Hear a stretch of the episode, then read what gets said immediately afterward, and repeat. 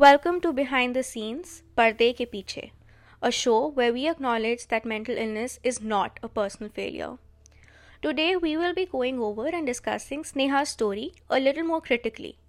In the last episode, we learned how being thrust in a completely new and unwelcoming environment after marriage pushed Sneha towards mental fatigue and resistance.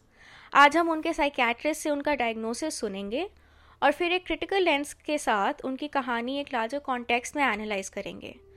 मैं ये clarify करना चाहूँगी कि हमारे पास patient की client की और psychiatrist की कंसेंट है इस डायग्नोसिस को डिस्कस करने के लिए।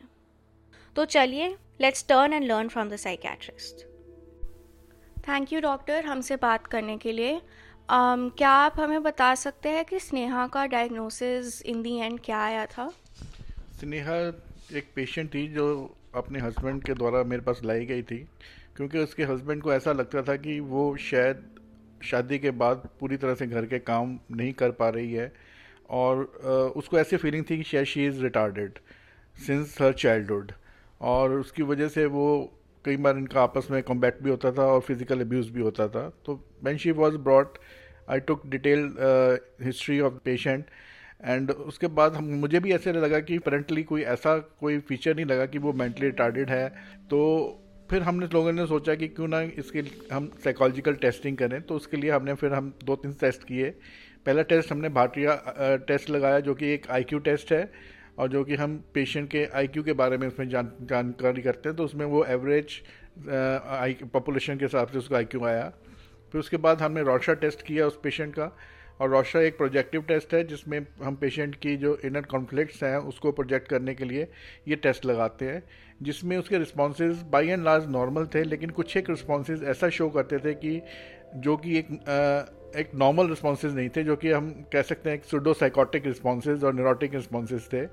तो अल्टीमेटली हमने यही डायग्नोस किया कि एट प्रेजेंट तो कोई उसको साइकेट्रिक इलनेस या मेंटल टार्डिशन तो एटलीस्ट नहीं है बिल्कुल भी but in future she may go into साइकोसिस और bipolar disorder because of the responses जो उसने रोशा टेस्ट में हमें दिए।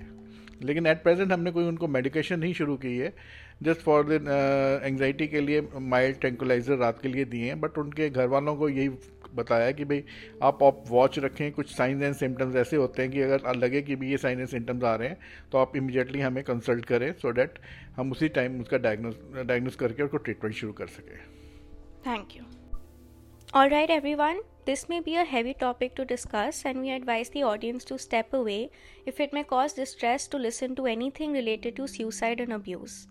ये टॉपिक बहुत बहुत इंपॉर्टेंट है especially for the Indian society जैसे मोस्ट ऑडियंस को पता होगा स्नेहा की कहानी बिल्कुल भी यूनिक नहीं है बहुत औरतों को शादी के बाद एक बिल्कुल नई इन्वायरमेंट में जाना पड़ता है gender roles defined by a traditional society उन पर और ज़्यादा प्रेशर ऐड करते हैं।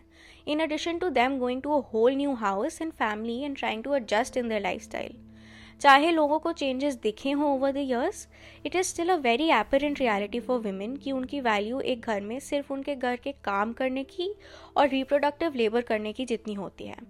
वो कुछ भी एक्सपेक्ट करें या फिर ये काम करने से मना करें तो वो फेलियर मानी जाती हैं। काफ़ी टाइम लोग जैसे स्नेहा के हस्बैंड उनकी ऐसी नीड्स को होना ही एक अब नॉर्मेलिटी समझते हैं। उन्होंने कभी भी ऐसा देखा नहीं होता कि औरत शादी के बाद कुछ एक्सपेक्ट भी कर सकती है।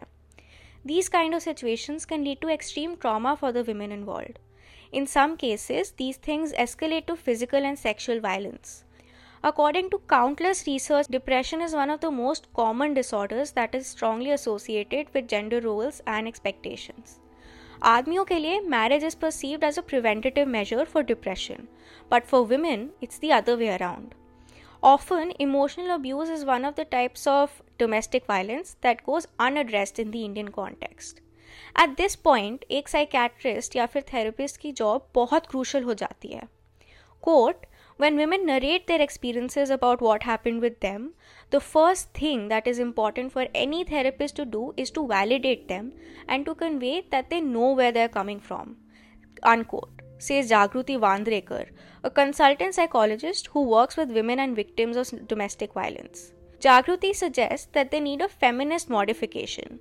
She quotes, We incorporate discussions on patriarchy and sexism during group therapy sessions, and women welcome that. there is a demand for a feminist approach to therapy because the awareness is increasing too.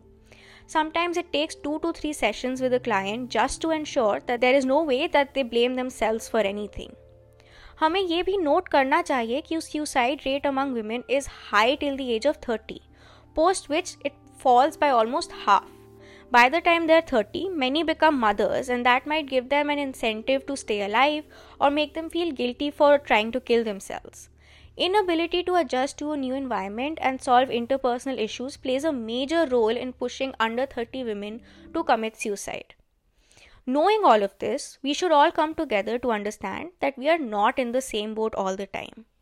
Some people are dealt a hand that they or anyone is not equipped for. We should therefore always empathize and provide the support to people around us.